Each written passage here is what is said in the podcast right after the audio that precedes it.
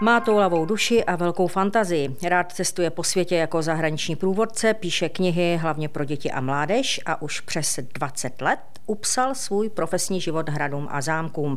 Začínal jako kastelán na vodním hradě Švihov, později pracoval na Karlštejně, na zámku Humprecht a už přes 10 let je kastelánem na zámku Hrubý Rohozec. Jiří Holub, dobrý den. Dobrý den. Když jsem se začetla přes víkend do vašich knížek Záduším šéf Zahraběnku, Spoura, Strašidel a dalších, tam se krásně prolíná ta vaše zkušenost průvodce a kastelána s tím vaším studiem literární akademie Josefa Škoreckého. Dá se říci, že tedy čerpáte inspiraci pro psaní knih ze své kastelánské práce? Tak ono se tomu asi úplně vyhnout nedá, řekl bych, protože jak už tady bylo řečeno, u památek jsem celkem dlouho a přece jenom už taková ta profesní deformace tam je, takže se to dostává do téměř každé mojí knížky a musím říct, že určitě čerpám je z čeho a je i samozřejmě do budoucna spousta plánů dát dohromady i něco, co by se týkalo vyloženě těch hradů a zámků, ale uvidíme to. To je ještě, na to je, myslím, podle mě spoustu času. Jaká je ta vaše alchymie psaní, kdybychom měli nahlédnout do té vaší kuchyně? No, není to úplně jednoduché, protože já neumím psát v Čechách vůbec. Za těch 20 let, co jezdím ještě pro tu cestovku, že si přes zimu dělám to volno kastelánské a mizím z toho studeného baráku někam do ciziny, tak jsem se naučil psát právě v těch teplých exotických krajích a musím teda za sebe říct, že letošek a letošní výzva, kdy jsem byl po 20 letech poprvé celou zimu a ještě takovouhle zimu, která byla doma, tak teda bylo to velké přemáhání vůbec jakoby něco napsat nebo s něčím začít, protože opravdu jako mentálně jsem zakrněl a zůstal jsem v té Latinské Americe a ta představa toho psát tady, když je venku metr sněhu a ta představa ležet v té houpací síti pod tou palmou toho Karibiku, tak nebylo to úplně jednoduché, ale dopsal jsem, takže můžu říct, že snad už jsem připravený i na covidový věk a že snad budu psát dál i v Čechách. No počkejte, teď jsi něco prozradil. Dopsal jste, čili se můžeme těšit na nějakou novou knihu? No, nevím, jestli těšit, ale každopádně je dopsáno. Dopsal jsem dětskou knížku, hecnul jsem se vlastně letos k těm 2 dětským knížkám, které jsem sliboval už dlouhou dobu a dopsal jsem teda knížku, která teď o tom přemýšlím, snad možná neobsahuje ani jeden hrad. Ale jo, obsahuje zříceninu hradu Kuželka. Jo, v pořádku. Takže zůstal jsem u toho klasického scénáře a mám dopsáno, bude se jmenovat Slon v polívce a v současné době už se ilustruje. A kdo je vlastně takovým vaším prvním čtenářem doma? Kdo je takovým korektorem? Víceméně chudáci průvodci, asi bych řekl, protože moje domácnost je jednoduchá, jsem to jenom já a mám takovou tu svoji průvodcovskou rodinu, řekl bych tady v tom. Čili ten první rukopis takový čtou vaši průvodci. Řekl bych, že mám tam vlastně takovou jednu dobrou duši, korektorku, která vlastně se tímhle i živí, dělá editorku, korektorku textů, sama překládá knížky a to je vlastně většinou takový ten první anděl, ke kterému se tyhle věci dostávají a pak samozřejmě teda moje redaktorka, nakladatelka, která to přečíst musí. No tak třeba jednou bude nějaká vaše kniha námětem pro filmový scénář, jak tomu bylo třeba u vašeho kolegy kastelána Emila Bočka, který vlastně taky píše a připomínám, že vznikl podle jedné jeho z knih film Poslední aristokratka. Nebijou se ale ty vaše vášně ve vás tak trochu, protože na jedné straně spisovatel, na druhé straně zahraniční průvodce ve volných chvílích, kastelán. Neříkáte si někdy, honím několik zajíců najednou? Takhle vypadá celý můj život. Já jsem se bohužel tady do toho narodil, že musím dělat všechno, musím umět úplně všechno a nevím, beru to jako výzvu, nicméně tyhle 3 věci, které jste vyjmenovala, tak jsou asi takové ty největší vášně. Takže můžu říct, že mám práci jako koníčka, koníčka jako koníčka a cestování jako toho dvojkoně. Jo? Vy jste už prozradil, že vlastně letošní zima byla pro vás velmi, řekněme, depresivní, protože jste nemohl vyjet, ale loni, to jste ještě před tou první pandemií vlastně stihl. Kam jste vlastně vyrazil? Je to tak, ještě jsem se stihl vrátit 6. Myslím, že jsme přilétali 6. března, když se zavíraly hranice a stihl jsem vlastně mezi tím udělat 2krát Kubu, jednou Mexiko, Guatemalu, Honduras a Belize. krize a vlastně z Guatemaly jsme se vraceli zpátky s tou malou skupinkou. Bylo to úžasné, protože nikde už v té době nebyli Aziati, nikde nebyla vlastně taková ta turistický ruch, ta tlačenka, takže místa, která já znám za ta léta, co tam jezdím, jako opravdu taková ta okupovaná místa plná lidí, tak najednou byla úplně úchvatná, protože například v guatemalském Tikalu, což je prostě nádherné město majské zapomenuté, nás bylo 6 a měli jsme to celé pro sebe a člověk si to užije asi tak, jak tu dnešní Prahu, kdy jsem dneska poprvé si uvědomil, že v Praze může být slyšet i jaro, že můžou být slyšet i ptáci. Bylo to divné. Proč právě Latinská Amerika? Asi k tomu směřuje trochu ta španělština, se kterou jsem teda začal pracovat, nicméně baví mě ty lidi, baví mě barvy, baví mě chutě, baví mě mentalita těch lidí, která mi tady v Evropě teda jako těžce chybí, takže tenhle směr je mi mnohem příjemnější. Já teda nejezdím pouze tu Latinskou Ameriku, ale občas se dostanu ještě do Afriky, lítám Srí Lanku, lítám Indii, ale musím říct, že ta Latinská Amerika je mi pracovně nejsympatičtější, protože prostě ta práce s křesťany je trošku jiná, než pracovat prostě jinde. Prostě chcete být hoden velkého cestovatelského jména Emila Holuba. Nikdy vás, řekněme, nelákalo jít po jeho stopách v Africe? Zimbabwe, Botswana, Zambie. Na to spíš nebyl ani ten čas, co pak lákat by lákalo, ale vy jste tady vyjmenovala přesně to, co se ve mně tluče a já vlastně žádnou věc nechci úplně opustit a chci dělat všechny, takže musím se smířit s tím, že o tom budu jenom číst.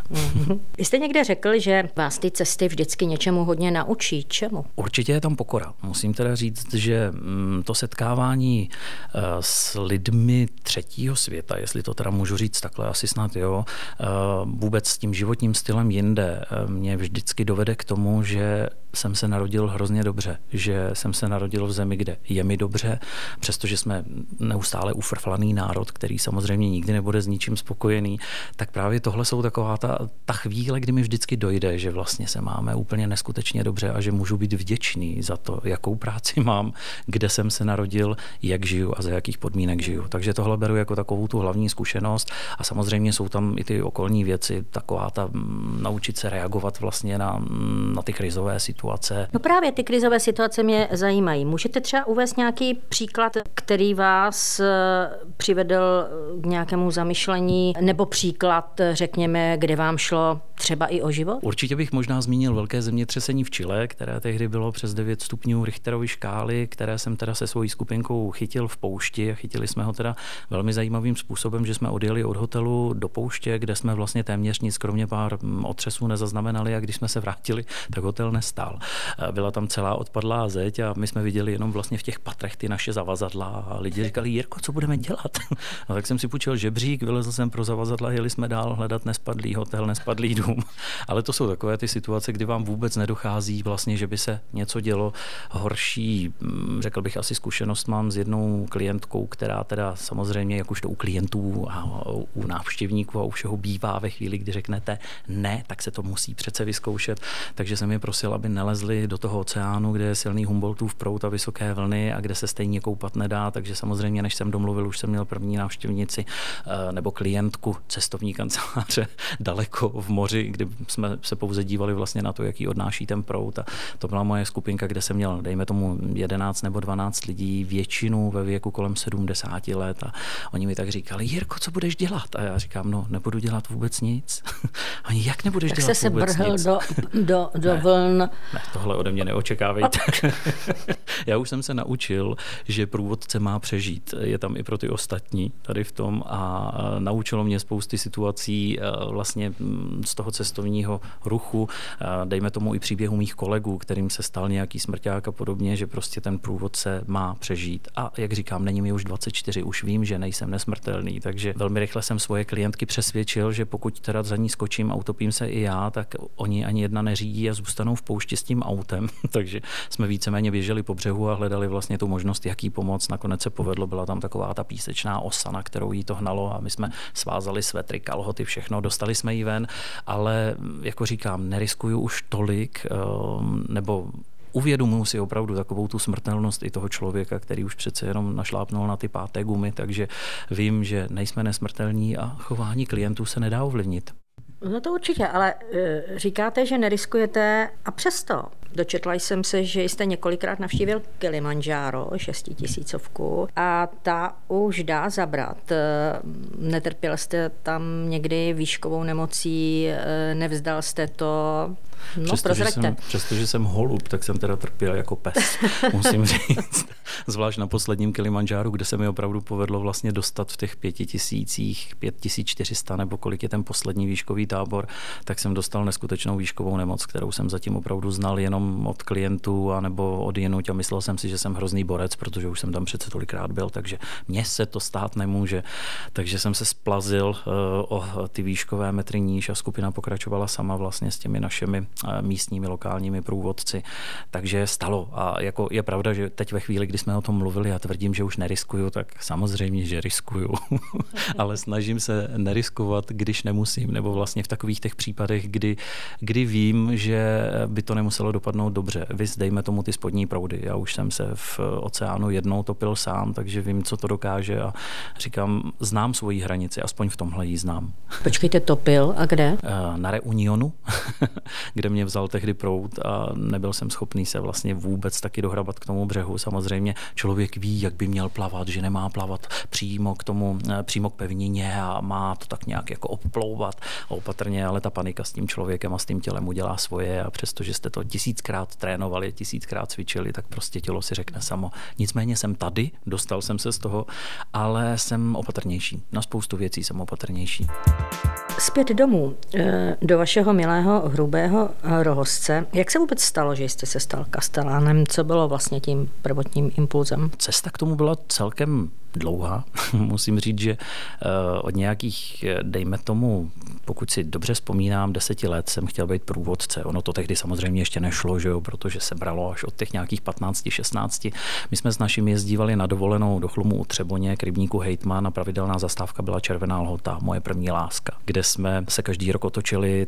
Tehdy to byla ještě ta úchvatná doba bez těch časových vstupenek, kdy to nádvoří narvané lidmi vždycky, když se otevřely ty dveře, tak teď se tam vhrnul ten dav, kdy ty lidi vypadávali různě dveřmi, okny a podobně, že rodinu to roztrhalo. To šílené. A pamatuju si na to, že mě to vždycky jako neskutečným způsobem bavilo. Ten cvrkot, ten ruch a právě to, že tam někdo povídá, ten někdo je středem pozornosti, což je samozřejmě asi taková ta ego záležitost, která každého z nás, kdo tuhle práci dělá, prezentuje se v médiích a podobně, tak asi něčím zaujala nebo byla v něm. Takže jsem si říkal, ano, tohle chci dělat. Takže jsem ve 14 letech poprvé zkusil oslovit tehdy vlastně už na té Červené Lhotě tehdejšího kastelána. A ty mi řekli, že mám smůlu, že mě vezmou tak nejdřív v 16. No a pak se povedlo, že v nějakých 17 jsem měl povinnou průvodcovskou praxi na škole cestovního ruchu. A tak jsem tu Lhotu, to byla jasná volba, Pekařina a Červená Lhota byla jasná volba. Takže jsem vyrazil vlastně na tu Červenou Lhotu, zůstal jsem tam, nebo měl jsem tam zůstat na té praxi měsíc a víceméně jsem tam zůstal dalších 5 let. A pak přišly další štace, až nakonec vlastně jste zakotvil na Hrubém Rohozci. Kdybyste měl třeba cizinci zrovna v Latinské Americe, řekněme, představit ten zámek a nalákat ho tady do České republiky na návštěvu, co byste řekl? Tam by stačilo říct asi jenom Český ráj, tak bych řekl.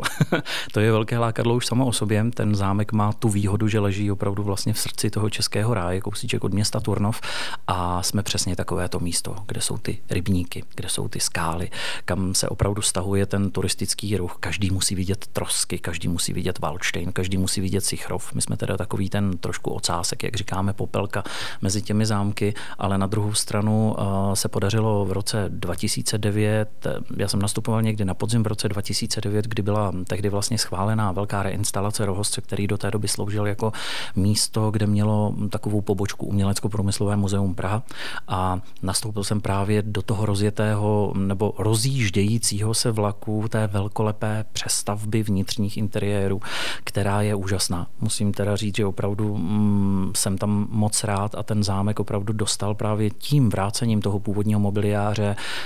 Máme i staré fotografie z roku 1932, které které zmapovaly celý zámek pro potřeby pojišťovny a nám se podařilo i na zvětšováním těch fotek dohledat takové ty drobnosti, co stávaly na stole a dneska vlastně lidem říkáme, vy ten dům vidíte tak, jak vypadal 23. května roku 1932, takže prezentujeme tam vlastně takový ten jeden den toho života aristokracie a toho, co k tomu patří a musím říct, že ať jsem tam přicházel teda ne úplně nadšený, protože prostě nebyl to úplně zámek vlastně v tom původním provedení, který by mě lákal, který by se mi líbil. Moje plány byly úplně jiné, ale tím, že mi končila ta 3letá pracovní smlouva na Humprechtě, kde jsem byl tehdy pouze za mateřskou dovolenou, vlastně taková ta výpomoc nebo náhradní kastelán a tady se uvolňovalo to místo, tak jsem do toho šel a dneska nelituju, jsem tam strašně spokojený, strašně šťastný. Zdomácnil jsem tam až neuvěřitelným způsobem. A je tam vůbec nějaké oblíbené místo, ne, protože když jsem tady měla Lukáše Konsta, kastelána Karlštejna, tak ten má svůj kout, kam utíká za klidem, řekněme, za nějakou meditací. U vás něco takového existuje? Jo, já jsem Lukáše samozřejmě poslouchal, tím toho zdravím a nedalo se neříct, že by to nebyla kaple svatého kříže. Mimochodem s Lukášem jsme léta provázeli spolu na Karlštejně, takže se dobře známe. On neměl vlastně co jiné říct, protože tam nic jiné není, že jo, na tom Karlštejně. Promiň Lukáši, omlouvám se. A jak je to u vás?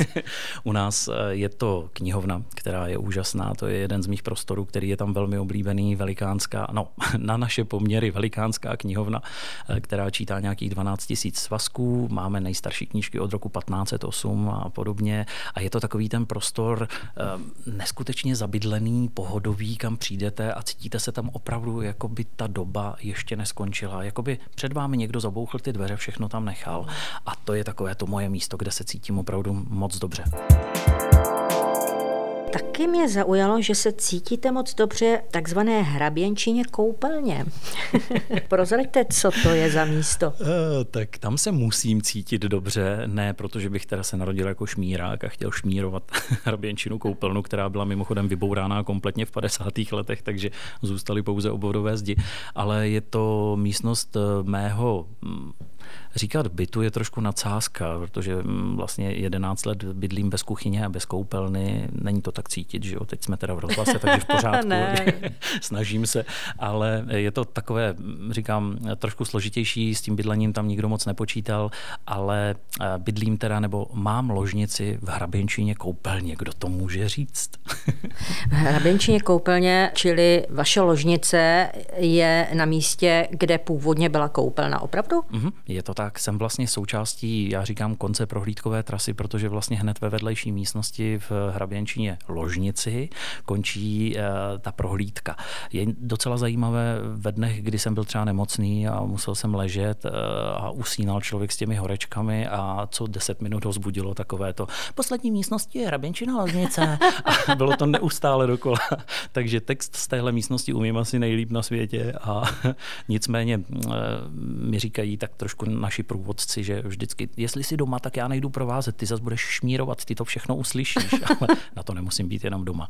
Jak to máte tedy s těmi průvodci? Kolik těch průvodců tam máte? Jak je to sehraná parta? My provozujeme v současné době vlastně 4 prohlídkové okruhy, máme takovou tu klasiku, to první reprezentativní patro, druhé to soukromé patro těch jednotlivých soukromých pokojů, hostinských pokojů a podobně.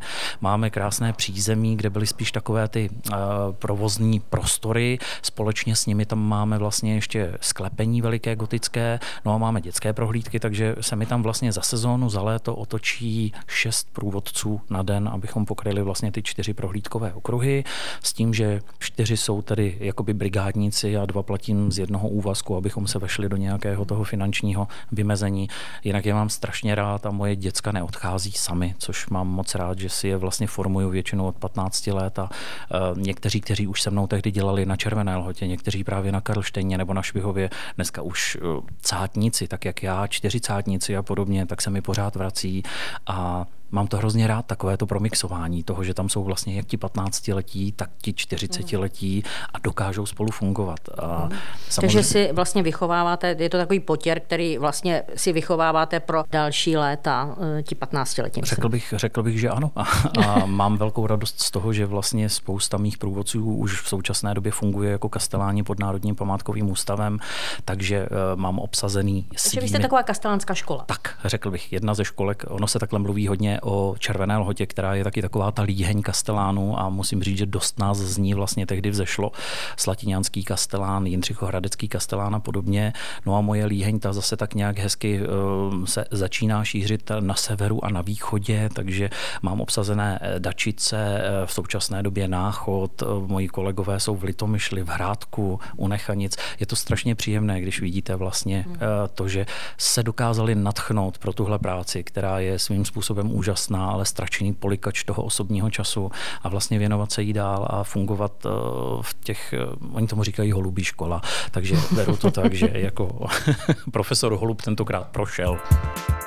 Ke každému hradu či zámku se vážou nějaké pověsti, příběhy, báje, mýty. Co Hrubý Rohozec, co vyprávíte za příběhy svým návštěvníkům?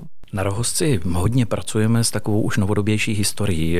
U nás nenajdete bílou paní, ale u nás straší nádražák Karel Chlouba, který byl na zámku v 45. zastřelen, respektive spáchal sebevraždu po té, co byl postřelen. No a máme spousty zajímavých příběhů, protože na zámku se nevyhazovalo, takže máme takové ty historické možnosti nahlédnout do věcí, jako jsou staré účtenky od roku asi 1840, staré dopisy. No a například v jednom ze starých dopisů jsme vybádali zprávu z tehdejšího ministerstva zahraničí v Madridu, které píše našemu panu hraběti, s tím vaším skandálem musíte něco udělat. No, tak jsme začali hledat, protože slovo skandál samozřejmě okamžitě zaujme. Začali jsme pátrat a dopátrali jsme se k tomu, kam se dostala vlastně jedna ze sester našeho hlavního majitele, pana Mikuláše de Fura, která v nějakých 16 letech otěhotněla na dovolené ve Španělsku s černošským řidičem Pindrukem a narodila se jí malá Míšenka. Pro tu rodinu to byl samozřejmě tehdy ohromný skandál a rozhodli se, že ho ututlají tím, že už jí nedovolí vrátit se zpátky do vlasti. Poslali jí její část vlastně finančního vyrovnání a řekli, tímhle pro nás končíš, postarej se o sebe. Dinka nebo Leopoldina, domácky se jí říkávalo Dinka, velmi špatně investovala a bankovní dům, kam peníze vložila, vlastně při velké krizi zkrachoval a tak se stalo, že ona zůstala vlastně s černým dítětem úplně sama, taková ta matka samoživitelka. Stala se z ní námezní dělnice v továrně na emailové svícny. Potom jí pomohly nějaké dvě šlechtičny dostat se trošinku k penězům a za ty peníze se jí podařilo přestěhovat do Francie, kde si změnila jméno, začala pracovat pro Chantán, nikoli jako tanečnice, ale jako taková ta udržovatelka, pomocná síla, která přepírala věci, zašívala a podobně a tu svoji dceru vychovávala vlastně jako Chantánovou tanečnici. No a my máme spousty dopisů, které ona píše, kdy pořád prosí tu rodinu, přece se na mě nemůžete zlobit dál. Do toho tam jsou takové malé drobné výtky, jakože přišla na to, že vlastně jako šlechtična není vůbec vychovaná k tomu, aby uměla pracovat, že vlastně když se dostala do té situace, ona neměla co nabídnout, že všechno se učila na místě.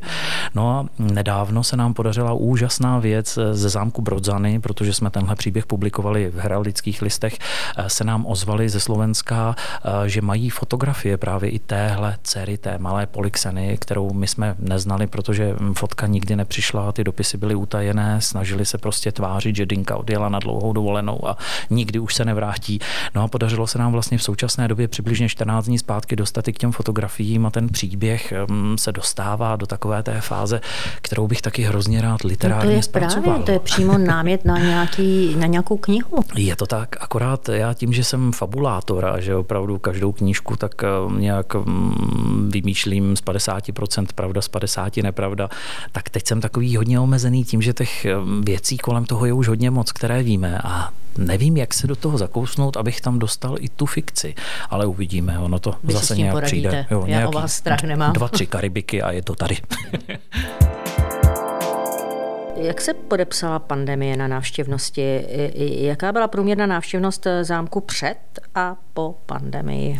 Rohozec se v současné době nebo v těch předchozích letech držel tak nějak na těch 23 až 27 tisících. Jak říkám, jsme v tom Českém ráji trošku znevýhodněni právě tím, že těch objektů je tam strašně moc. Tam co 3 nebo 4 kilometry vlastně máte nějaký objekt a jsou tam objekty, jak říkám, známější, které návštěvník chce vidět víc než Rohozec. Takže zatímco Sychrov vedle nás má nějakých, já nevím, v současné době 80 tisíc, tak my se držíme na takové té příjemné hladině těch 27 tisíc. Ten loňský rok byl samozřejmě podstatně slabší, takový ten boom, který se očekával, nenastal. Osobně si teda myslím, že hodně, co sehrálo taky roli, tak byly právě ty povinné roušky potom v těch vnitřních prostorách, protože spousty návštěvníků přišlo do nádvoří, zeptalo se, za jakých podmínek můžou do zámku, jestli musí být v rouškách, nemusí, a pokud se řeklo, že musí, odešli. Bylo to znát na tom Českém ráji, kde ten praskal ve švech. Řeka se vařila jak knedlíčková polívka, tam opravdu plavalo tolik lidí, jsem ještě neviděl, ve skalách se nedalo ani pomalu šlápnout na lidi, takže venku opravdu byli, ale ty domy pro mě zůstaly takovým tím místem. Rouška je odrazovala. Tak kam si zajdou asi, až jim bude trošku příjemněji. Tak doufejme, že ten pandemický čas brzo skončí a že ho budeme mít brzo za sebou a uvítáme milovníky zámku Hrubý Rohozec. Jak jste vlastně připraveni teď na tuto sezónu? Máte nějaké speciální programy nebo speciální programy pro děti? Co chystáte? My jsme letos, nebo respektive loni, dostali docela dost peněz na konci roku. Překvapivě pro Hrubý Rohozec se vlastně našlo něco kolem 3,5 milionu, což jsou pro nás opravdu veliké peníze, které se tam jen tak nevidí, a tak jsme začali vlastně i s takovými těmi velkými havarijními opravami věcí, které se odkládaly a nad kterými se zavírají oči, ale každý už ví, že už je spíš po té 12. než za 5 minut 12. Takže letošní rok u nás bude spíš o té stavbě. Máme lešení na nádvoří, které tam bude víceméně celou sezónu, bude se pouze posouvat z paláce do paláce, pracuje se na římsách a podobně. S kulturou rád bych řekl, že bude, ale říkám, ta doba, nebo nechci předvídat. Připraveni jsme, jestliže se najdou nějaké peníze, protože přece jenom letošní rozpočet je, jaký je. Je tam opravdu znát vlastně to omezení na takové ty důležitější věci a přece jenom ta kultura se v tomhle případě trošku pohybuje. Však to vidíme i jako ten Národní památkový ústav nebo vůbec pracovníci kultury, ano, kam platí. Se to hnulo. Jak dlouho bude renovace trvat? Co se týče toho nádvoří, těch říms a podobně, tak ta by měla trvat až do prosince roku 2021, takže celý letošní rok, a ty práce, které teď děláme v současné době ještě na vyhlídkové jeskyni, která je v zámeckém parku, na plotě a podobně, tak to jsou záležitosti, které by měly být do začátku té hlavní sezóny, pokud se tedy počítá s tím, že by se alespoň prázdniny nějakým způsobem provoz určitě vrátil, tak už by měly být hotové. My jsme víceméně, řeknu, připraveni otevřít ze dne na den. Teď už jsme opravdu připraveni, máme uklizeno, vyndáváme kytky, letos to trvalo trošinku díl, protože přece jenom ty teplotní, nebo teplo letošního dubna rozhodně teda kytkám v nádvoří ještě nepřeje, ale jsme už za mě můžu říct, že můžeme otevřít směle. Kolik těch okruhů, vy jste říkal 4 okruhy, nabízíte pro návštěvníky? Kdyby si jeden, třeba ten návštěvník řekl, nebo ta rodina, vezmeme všechny 4 okruhy časově. Jak tráví u nás přibližně 2,5 až 3 hodiny. Záleží na tom. A dá se to zvládnout? 2,5–3 hodiny. Jsou tam takzvaní železní návštěvníci, jak jim říkáme, železňáci, kteří si takhle koupí vlastně, když už přijedou. Brali si i ty 3 okruhy a je pravda, že je celkem zajímavé. Bývám hodně často na pokladně, což radím všem kastelánům, kteří jsou, choďte na tu pokladnu, protože se tam dozvíte neuvěřitelné věci o svém objektu. Je to opravdu taková ta první zpětná vazba, kterou dostanete od těch návštěvníků.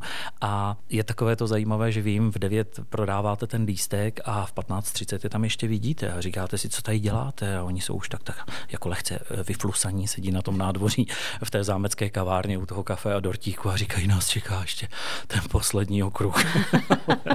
Ale máme jim co nabídnout a řekl bych, že i zajímavou formou. Ale musíme dodat, že funguje i online prodej vstupenek, takže by měli návštěvníci využívat právě tento systém, aby je to pro ně určitě pohodlnější. Takže závěrem, jak by zněla pozvánka z úst kastelána zámku Hrubý Rohozec? Přijeďte, protože to, co tam uvidíte, jste ještě neviděli. A nejsem to jenom já na pokladně. Tak to je pěkná tečka našeho rozhovoru. Moc děkuji. Naším hostem byl kastelán Hrubého Rohozce Jiří Holub. Ať se vám daří a těším se někdy osobně na zámku Velký Rohozec. Moc děkuji a já se těším, že se u nás uvidíme. Nashledanou. Nashledanou.